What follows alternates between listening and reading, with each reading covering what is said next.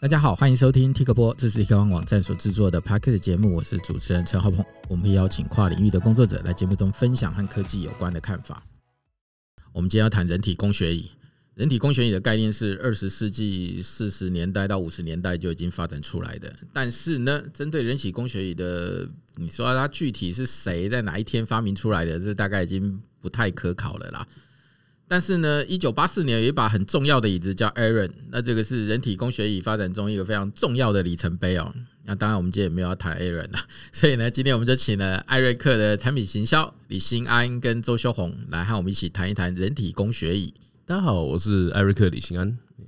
大家好，我是艾瑞克周修宏。那回到我们这一次的主题，就是什么是人体工学椅？人体工学椅是为符合就是人体脊椎还有跟符合身形去设计的椅子，那它的设计理念就是完全围绕着一个想法，就是说怎么去制作一张大多数人就是在坐下去之后不会觉得马上会觉得啊好像哪里不舒服或哪里很痛的椅子。那在同时就是在乘坐同时还要提供就是适当的支撑还有跟舒适性，那降低就长时间坐姿是带来会有点不太舒服的健康问题。不，我的意思是说，像椅子这件事情，我们每个人一进办公室都会给你一张办公桌、办公椅。那个椅子我们坐起来好像大家也没有觉得不舒服嘛，对不对？就是可能有一个舒舒服服的椅垫。那人体工学椅跟这种椅子，它最大的差别到底是在哪一些细节上，它有一些讲究？我这边来讲一下，大概就是我们一般所做的早期的办公椅都是没有什么功能性的，没有调整性的，都是针对大众去设计一张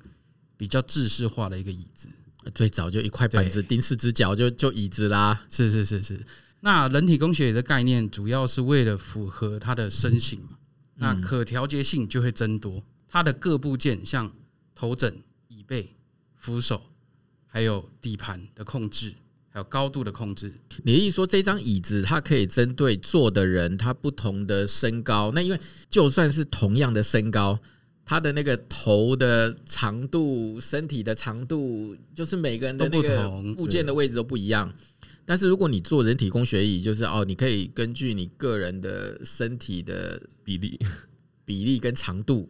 然后去调整一个让你觉得比较舒服的支撑。是。那像人体工学椅的话，主要是针对办公族群，他的一些可能长期久坐、姿势不良造成的腰椎酸痛，或是说肩颈酸痛的部分。那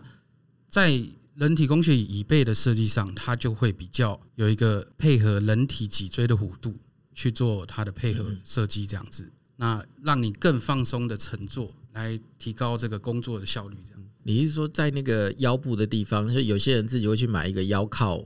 绑在那个椅子的后面，增加腰部脊椎的支撑，这样。但是人体工学椅的时候，它设计的时候就会把这个事情设计在里头。对，有一些更强调在工作情境或工作场合使用的人体工学椅，它甚至会把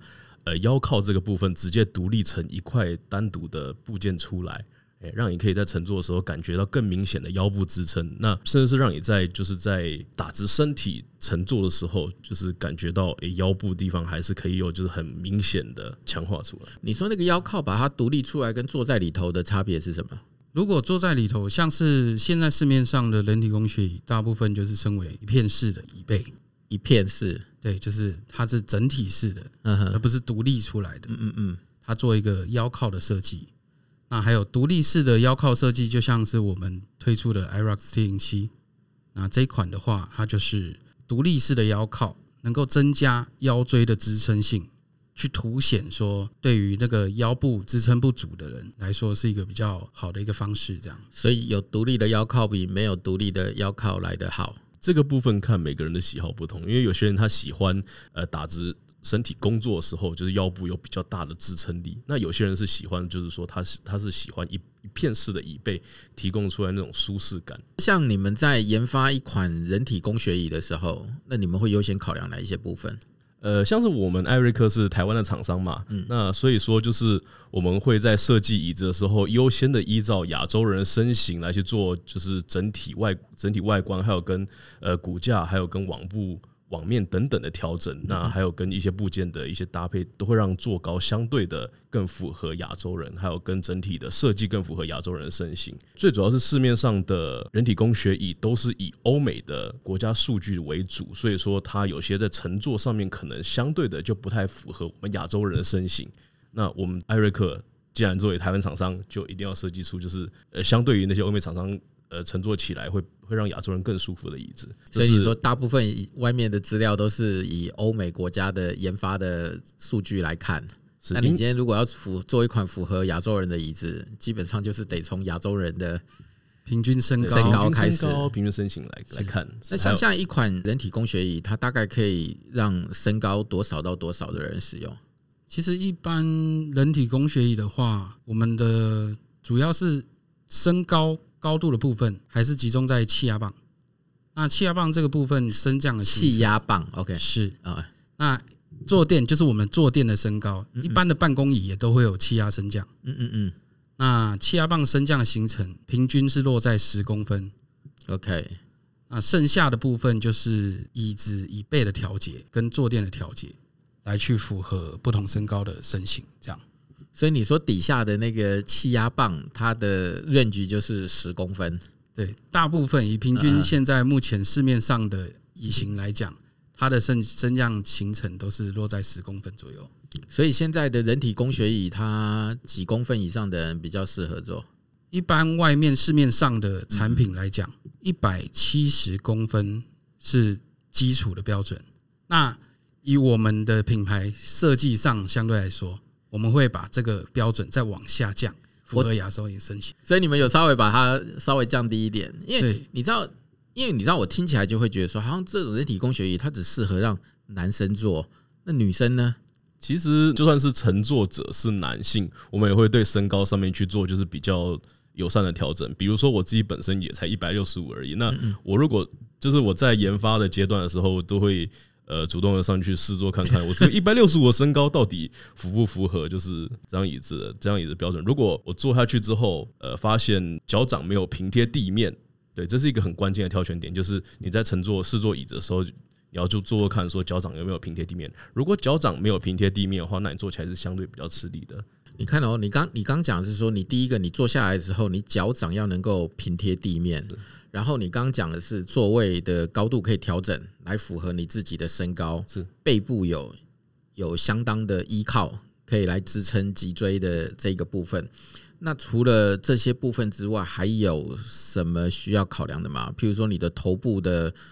头枕的部分呢，还是把手的部分啊，这些东西在研发的时候它都要考虑哪些事情？像我们在设计一把人体工学椅，像你说的考量到腰椎的部分，还有头枕肩颈的部分，它的主要控制是在我们操控的底盘的初始的角度。那一般市面上在符合人体工学设计的椅子，它的初始设计角度会是落在110度的这个夹角。那这个夹角是对于腰椎间盘这个部分，就是你常听到外面在讲说椎间盘突出这个部分，就是把腰椎间盘这个受力的压力变小，都符合在110度的这个范围内。那相对于这个角度来说，我们一般在办公情境是比较有点前倾的，因为你面对的是电脑萤幕还有键盘。那椅背的初始角度设计上就必须相对的往前一些。这个是可以调整的吗？这是可以调整的。我正要讲说，你看像我们今天在录音的时候，我因为嘴巴必须要靠近麦克风，所以我的身体其实是往前倾的，我没有办法靠到我后面的那个腰靠。或者我们有时候大部分在打电脑的时候，如果办公桌的那个电脑萤幕离你比较远，有时候你是身体要往前倾去打那个键盘，而不是说往后像那个按摩椅一样，你知道靠在后面让它在那边按摩。所以在设计的时候，其实这一点是有放在考量里头，是有放在考量里头。那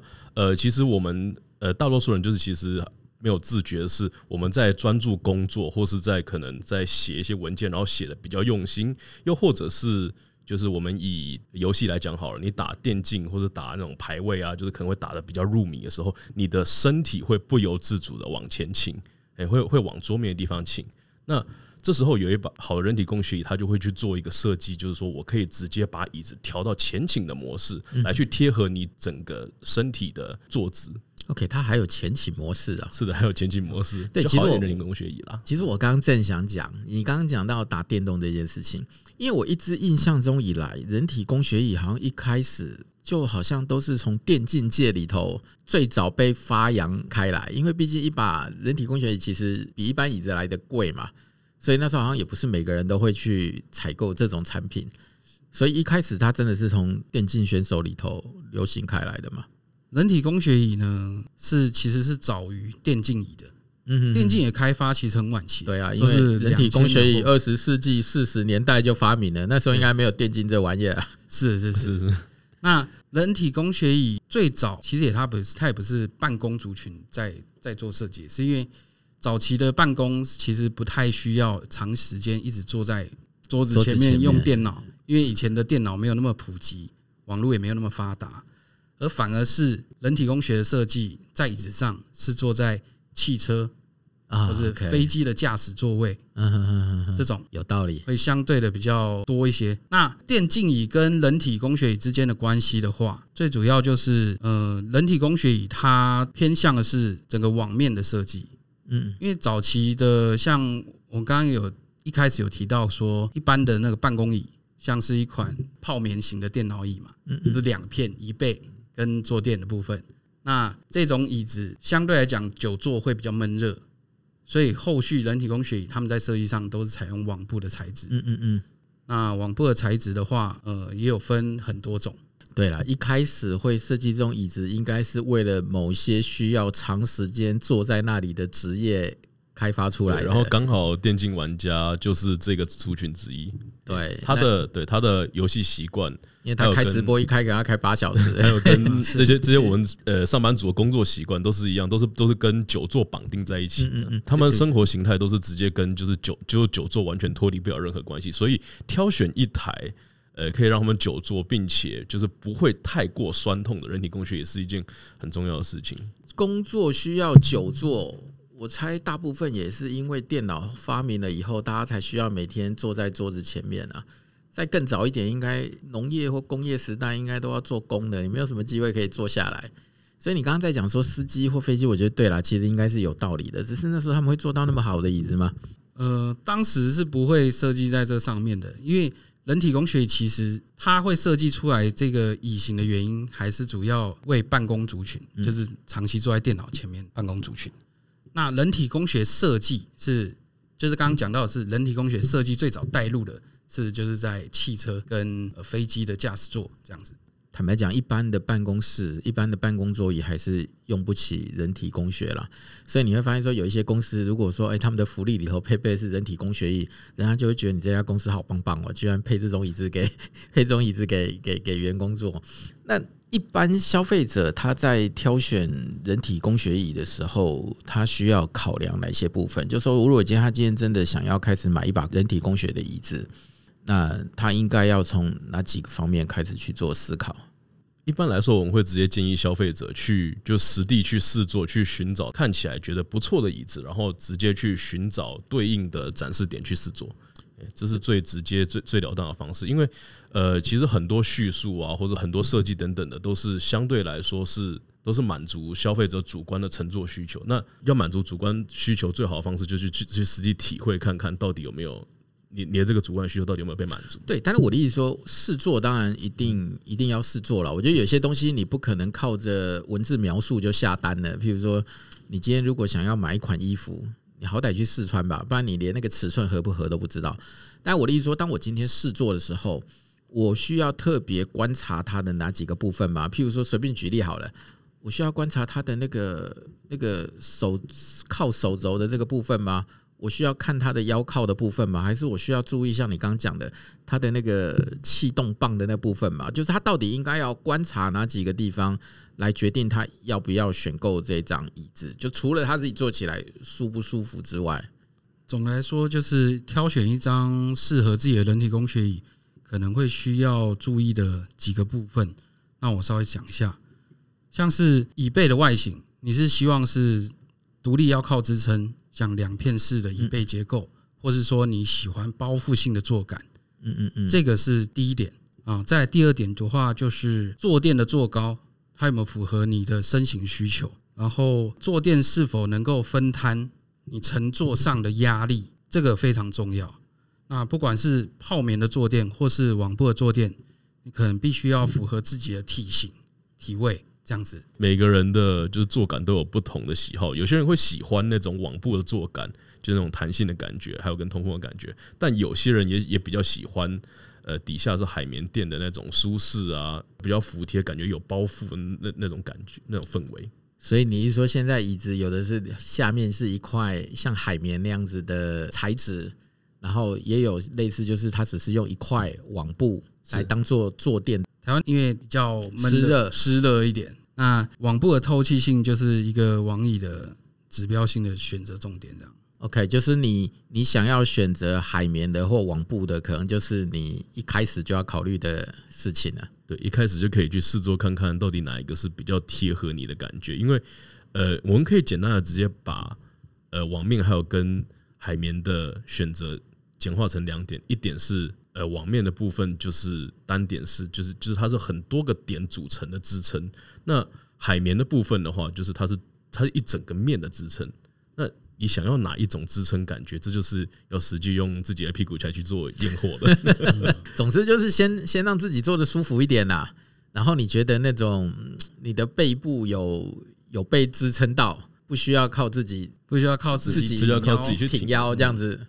那这个是很重要的一个你在试坐的时候要注意的事情，或是你在挺腰的时候有没有感觉就是整个椅背是支撑住或是包覆住你的腰部的。提到网布的部分，就是比如说我们一般都会以国家来去做比较大的分类。那以网布的区分来讲，一般市面上的网布就是分为美国网布，然后韩国网布。那美国网布比较知名的品牌是 MATRIX， 那韩国网布的话是 WINTEX。那相对来讲，台湾的网布因为传统家具行业在使用上可能比较没有特别自己突出的牌子，我们的网椅是选用台湾制造的网椅，所以网布来讲相对也是选用台湾的网布来做支撑，这样。对，那我们选用的是在台制网里面相对比较出色还有跟耐用的一款网布。那这边可能要帮台网澄清一下，就是台湾其实在人体工学椅这块发展的不错，那台制的网布也有很多非常有素质、那优秀的款式，就是它选择也很多样，耐用度就是也有分低、中、高的等级，价格也会因此有高有低。但是蛮多人他在买第一张椅的时候，他可能预算没有这么多，或是他觉得说花太多钱去买一个椅子是一件就是有点他没办法接受的事情，所以他会买一些比较便宜，可能2000到4000左右的椅子，那可能买到的就是相对比较入门的台湾制网布，那可能用一段时间之后就会有比较松脱啊，或是有一些塌陷的情形，那以至于他们会对台网的印象就是不耐用或是不好做。但市面上也是有比较高等级的台网的，耐用跟观感上面完全不输给美网。那你要不要总结一下做人体工学椅到底有什么样的好处？那做人体工学椅的好处，其实人体工学的设计就是维持你正确的坐姿嘛。那维持正确的坐姿，以一个正常人的腰椎来讲，最自然的状态就是你站着，然后全身放松这个坐姿。那这个曲线，这个腰椎的曲线，就是你在乘坐时应该要保持的状态。那人体工学的作用就是辅助你达到这个状态，能够不要在乘坐的时候歪七扭八，因为人长时间乘坐，他一定是没办法维持在同一个坐姿的，你屁股啊，身体一定会有所移动的。对，以前只要没站好，老人家就是后面一拍，抬头挺胸。是，就是小时候我们在上课啊，可能或是学习的时候，父母都会对那人体工学也可以帮助你抬头挺胸。对，是。因为人体工学椅这个设计的关系，所以说就是常常会有朋友们可能会觉得试坐人体工学椅，那坐起来可能不太舒服，但是他们是用卧佛，他们是用半卧佛，或是就是可能左倾或右倾，甚至是就是盘腿的方式来去乘坐这个人体工学椅。但是人体工学椅最主要是让你在正常坐姿的时候能够有最舒服的体验。所以当然不适合就是去盘腿啊，或是去可能就是整体身体斜一边什么，他坐起来的时候很不舒服，他就告诉你说你该修正你的坐姿了。现在我们去问任何医生都会跟你说，就是久坐是对健康非常非常不好的一件事情，他们都会要求你说可能坐30分钟，然后站10分钟。但是很多时候我们就是工作的太入迷了，或是太忘我游戏，都会让我们对久坐这件事情深深的绑在一起。那要怎么样尽可能去降低久坐带来的酸痛？人体工学椅就是会是一个很好的辅助。这是另外它一个特点。你那个手环每一个小时也都会震动，告诉你说你已经做1个小时了，请你上来走一走。然后现在的手环更聪明，它还要求你39秒之内要走17步，所以它有要求你一定的速度。所以呢，你看现在所有人都不断的在提醒你健康这件事情。那人体工学也是基于这样的一个逻辑底下去开发出来的。虽然说我们是生产人体工学的厂商，但是我们还是会建议消费者说，就是你如果能在做一段时间之后再起身动动，起身走走，再坐回去，这样也是有利于你的健康跟血液循环的。我们人体工学开发尽可能舒适，只是让你在久坐之后可以就是尽可能的避免伤害。其实我觉得它的逻辑，你严格的说起来其实也不复杂啦，就是你在做的时候让你的背部有一个支撑，不要所有的支撑的力量都是靠你自己的那个肌肉跟骨骼来这样把它撑起来，所以当你在长时间用的时候，它可以让你舒服一点。对，是背部还有跟臀部的舒适。那臀部的部分，由于我们在乘坐椅子的时候，我们的重量会集中在我们的坐骨上面，所以一个好的人体工学椅垫是让你在坐的时候是非常非常的舒适的。你可以注意到，有人体工学设计的椅垫，它不会是像是餐桌椅啊，或是像是有些那种超上那种板凳那种椅子，就是完全平面的，它会是有一个盘形的弧度，它是去贴合你的臀部的那个曲线，让你在乘坐的时候更舒服，然后也有一定的支撑。那你看，随着现在的这些什么物联网啊、AI 这些东西的发展，未来人体工学椅还有什么样的可能，或它有什么样的技术会被导入到人体工学椅里面来？其实目前人体工学椅发展的阶段上面，就是一旦有任何的创新或是有任何的发展，基本上都是围绕着2大重点。第一个就是坐得舒服，第二个就是坐得健康。OK， 那在做健康部分，其实我们有做过一个尝试，就是将很多的传感器直接内建在就是椅背的部分。那在使用者就是乘坐的时候，他可能就是如果有坐姿不太健康的情形出现，或是有一些重心偏斜等等的状况，然后或是有一些像盘腿之类的不良坐姿，我们就可以直接去提醒使用者说，他的这个坐姿好像有点状况了。就是你透过一些感应器，你也可以侦测得到现在这个使用者他的身高啊，相对的资讯，然后他如果有一些不当使用的时候，可以发出一些提醒，是，或者是可以自动符合他的身形这样子。是的，随着现在科技趋势的发展，其实也会有越来越多人体工学椅被开发，并且用于不同的场景中。比方说，像是最近其实 VR 还有跟 NR 都是相对比较热门的一个题材，那可能就会有切合 NR 或 VR 使用的椅子人体工学椅出现。那它在设计上面可能就会更符合 NR 或是 VR 的使用情境。对，我正要讲，就是说像那个 Apple 的 Vision Pro 发表了以后，所有人都认为说，混合实境的未来可能是真的可以到来的。而且我们同事那时候有去美国实际体验到嘛，我说就以现在大家现在可以看得到的东西，我看以后每个人头上戴一个那玩意儿，然后呢会坐在椅子上的时间可能会更久了。那也许你们应该要想办法开发一款针对未来跟 MR VR 的头戴装置可以结合的人体工学椅，让它可以整天就坐在上面。AR 跟 VR 这种头戴式的显示器，它会造成人体健康的隐患，就是在于说你没办法透过电脑荧幕跟你之间的距离来拿捏你的坐姿或是你的腰椎是否挺直。在这个部分的话，一些透过特化的人体工学椅就可以很好的解决这个问题。目前市面上普遍一张人体工学椅的价格大概都有多少钱？它落在什么 range 里头？目前人体工学椅以大多数人能接受的甜蜜点，大概会是在6000到15000这个区间，这是最多人选购，也最多人就是在挑选，也是最多品牌竞争的这个范围。6000到15000，对，6000到15000，但是往上往下都有就是了。对，往上往下都有，但是那个部分相对来说人数就没有在这个范围里面来这么高。OK， 那你是觉得太便宜的也不用特别考量？当然也不是说便宜没好货，只是它要做到这么便宜，那并且还要再加上可能商场的利润分成，还有跟税金，还有跟货运物流等等的成本，这样子叠加上去之后，你如果它价钱还可以到这么便宜，它势必是会做出蛮多的牺牲的。那这些牺牲是不是你可以接受点，就变成说你在买这些便宜椅子的时候该想到的事情。人体工学与未来的发展趋势会是什么？我们可以观察到是在可以预测未来，随着大家对人体工学椅用料知识、认知，还有跟健康观念的普及，会有越来越多的人体工学椅厂商会追求更讲究的用料设计，还有更高阶的材质，或是让更多的规格透明化。当然，那种1-2千极度便宜椅子市场还是有的，但消费大众会慢慢的有越来越多人知道说，一张1-2千到一张1-2万的，对，或以上以差别是什么？他们在买的是什么东西？那电脑使用健康观念抬头，会更加速这个进程的发展。好吧，那我们今天就谢谢新安跟修宏来跟我们分享人体工学椅的一些相关的讯息。那也谢谢大家今天的收听。你们公司大家都有配人体工学椅了吗？被强迫配的，我们在研发阶段打掉很多。